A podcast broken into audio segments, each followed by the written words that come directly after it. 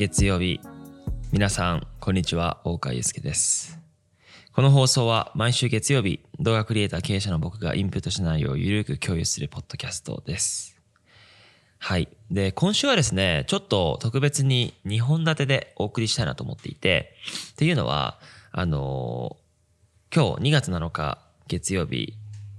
私大川祐介25歳になりました。はい。ありがとうございます。まあ、ありがとうございます。完成聞こえてこないんですが、まあ、ポッドキャストでね、まあ、今日はね、収録してるのは土曜日でして、まあ、絶賛編集中なんですけれども、あのー、まあ、今日はね、2本立てということで、1本は、まあ、大海介が25歳になりましたっていうテーマと、あともう1本は普通にね、インプットした内容をシェアしようと思うので、いつもね、こういったインプットのシェアを楽しみにしている方っていうのはちょっとね、物足りないかなと思うので、あの、聞きたい方は、あの、しばしお付き合いいただけたらなと思っています。はい。で、今日ね、このテーマで何話そうと思ったかっていうと、結構こういうなんか行事、自分の誕生日とかこういう行事で動画を残しとくっていうのは、いわゆるなんだなんて言うんだろうな、あの、25歳になった瞬間に大川って何を考えて生きていたのか、生きていたというか何を考えているのかっていうのが、まあ、ポッドキャストないしは動画で残っているっていうことの価値のいわゆるその5年後10年後ないしはおじいちゃんになった時にこの動画ってまあ いわゆるデジタルタトゥーみたいな結構黒歴史じゃないけど恥ずかしいって思う側面もあるし一方でなんかそういうねおじいちゃんになった時に25歳の大川が自分がこうやって話してるってまあね今後子供とかできた時にもなんかすごい面白い価値になるんじゃないかなと思うのでちゃんと残しておこうかなというところがまず一つと、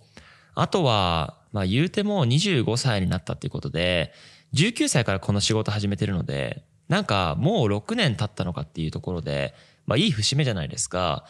だから、今の状況の整理と、まあ言うてもね、20代半分までも行っちゃったんで、振り返りというか、これからの話をね、したいなと思っています。まずね、19歳から僕の、なんて言うんだろう、その仕事の記憶が、まあ、結構濃密でして、というのは、あの、19歳の時に映像の仕事を始めて、こうやって現場とか行っていると、いわゆるチヤホヤされるわけですよ。19歳で動画仕事やってんのみたいな。どの現場行っても、なんかすごくいろんな人から若みたいなこと言われるから、19歳にそういう他者からそういうことを言われているっていうことの記憶が鮮明なんですよ。だから逆になんかね、13歳とかから17歳ぐらいの記憶ってあんまなくて、まあ普通に部活動、毎日同じことの繰り返しだったし、えー、つながる人とかも同じだったんで、他者からの評価ってなかったと。で、18歳でまあ、大学生、アルバイトとかして、で、その時に動画始め、19ぐらいで仕事つながったんで、19歳からの記憶が濃密だと。で、19歳動画始めて、20歳ぐらいで休学し、えー、休学中に会社を設立して、あ、違う違う違う、21歳の時にはもう休学で会社作ったのか。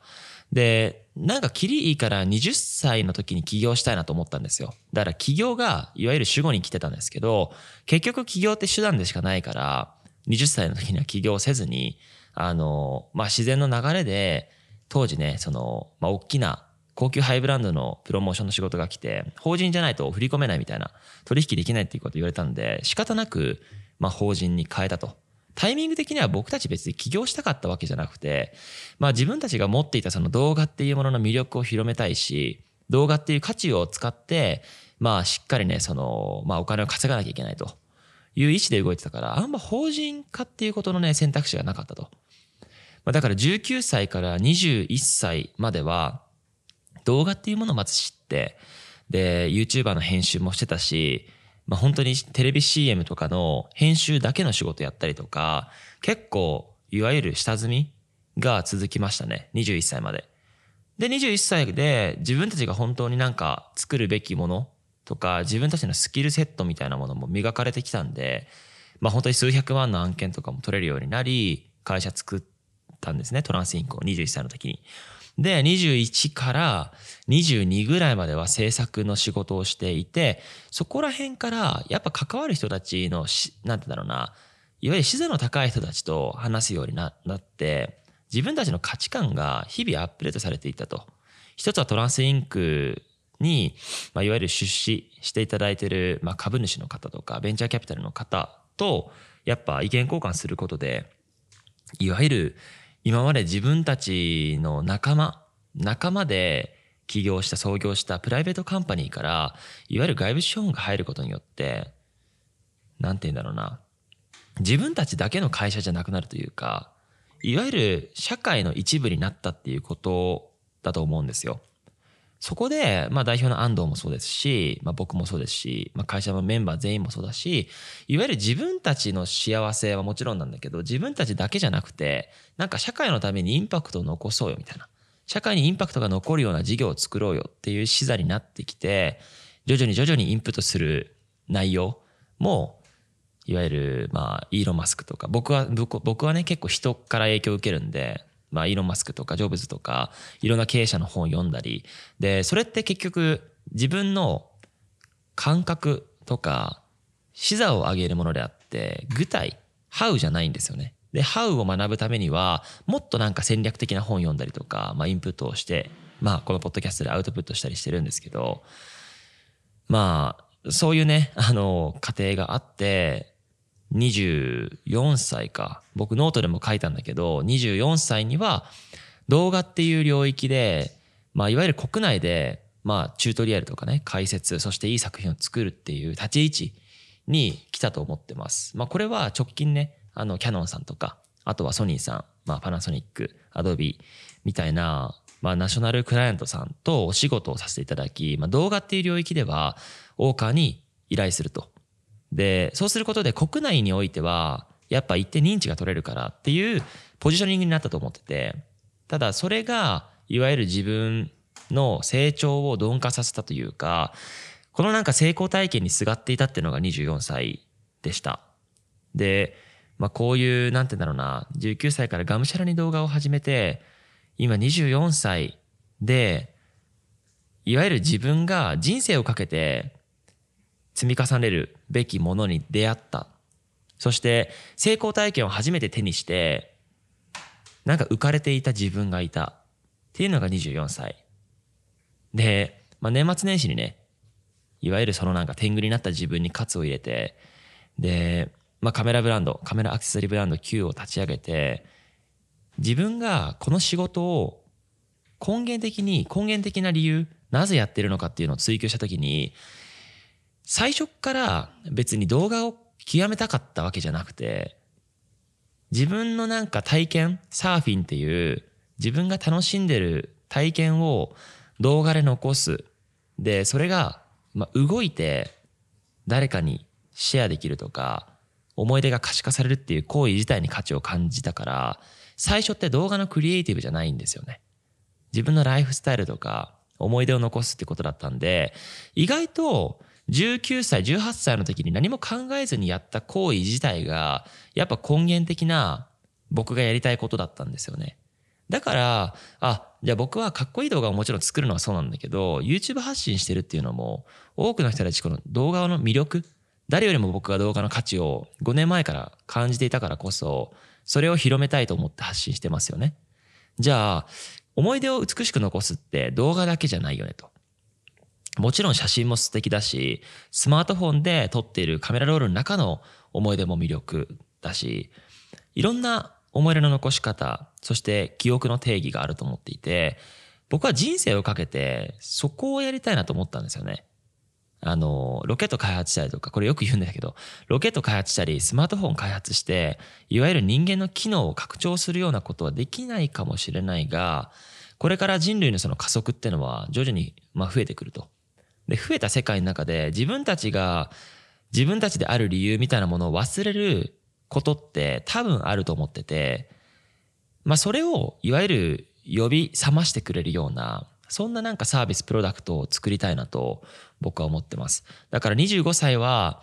自分の中でトランスインクをね、創業して、まあ今もね、役員として、あの、日々経営、会社経営してるんですけれども、あのやっぱ25歳は、今まで自分がクリエイターとして突き詰めたことを事業化してっていうのがトランスインクだと思うんですよ。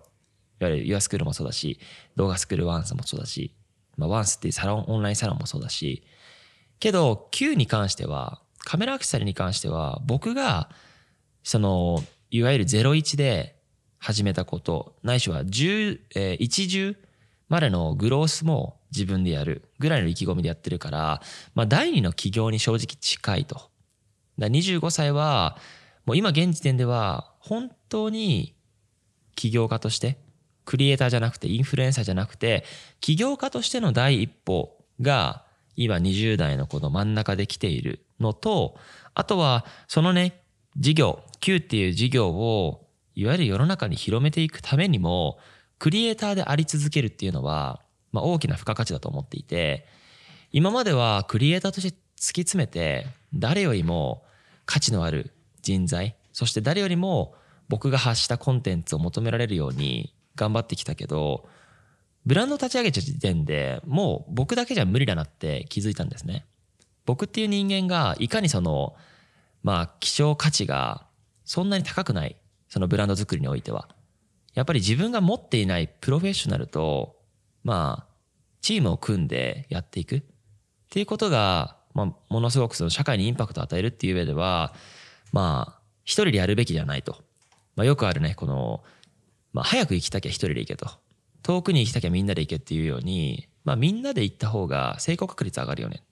だから、まあ、キャノンでね、ずっと、あの、デザイナーやってた方とか、あとはメディア立ち上げた方、ないしは、大手メーカーでバッグ作られてる方とか、いろんな方と協力してこのブランドを作っていっているし、あと今まで、えっと、つながってきたクリエイターさんとかも、全員思い出を残すっていうことを体現している方だと思っていて、その方たちと、まあ今までも別に敵対してはないけど、より協力的に協力関係を築き上げて、いわゆるこのブランドの価値観だから思い出を美しく残す、記憶を美しく残すっていうことを広めていきたいと僕は思ってます。はい。なのでちょっとすごい真面目な話になってしまいましたが、25歳の現時点のあの仕事に対する捉え方はこれです。基本は。自分の中で今はもうビジョンが定まって戦略もある程度定まってチーム作りも一定している。で、あとはここで、えー、短期的なそのゴールを達成するためにまあ事業の回転率を上げると。たくさんチャレンジして、たくさん失敗して、検証速度を上げるってことを今実践しているっていう段階ですね。で、ちょっとプライベートの話をすると、まあ特にプライベートの予定はないです。はい。誕生日とは言いつつ、ないです。別に何かしたいっていうわけでもない。なんか一週間、もう職業病かもしれないけど、一週間じゃあ仮にオフってくださいって言われて、あの、じゃあ海外行こっかって言っても、絶対カメラ持って Vlog 撮るし、そんぐらいなんか自分の人生においてこの動画っていうものは、なんかね、離れない、離れないんですよね。だからどんなにその企業、えー、会社、会社がうまくいって、まあ売り上げね、まあ、そうね、まあ100億とか1000億とか、その規模になっても多分動画を撮り続けるんじゃないかなって思ってます。はい。なので、まあ、大川祐介は最近ね、うん当初に比べるとやっぱ変化してると思うんですよ。変化してるとは思うが結局その変化っていうのは多少ね痛みは伴うかもしれないが着実にその成長していくためのまあ土台じゃないけど準備期間だと思っているしうん準備期間ですね多少変化があってね最初から見てくれた方ってのは少しなんか物足りなさを感じるかもしれないが、着実に新しいことに挑戦して、えー、大川個人から生まれる価値じゃなくて、やっぱ社会を根本的に変えるような事業づくりを今ね、しているっていう段階です。なので、そういった、まあ、まだ言うても、まだ言うても25なので、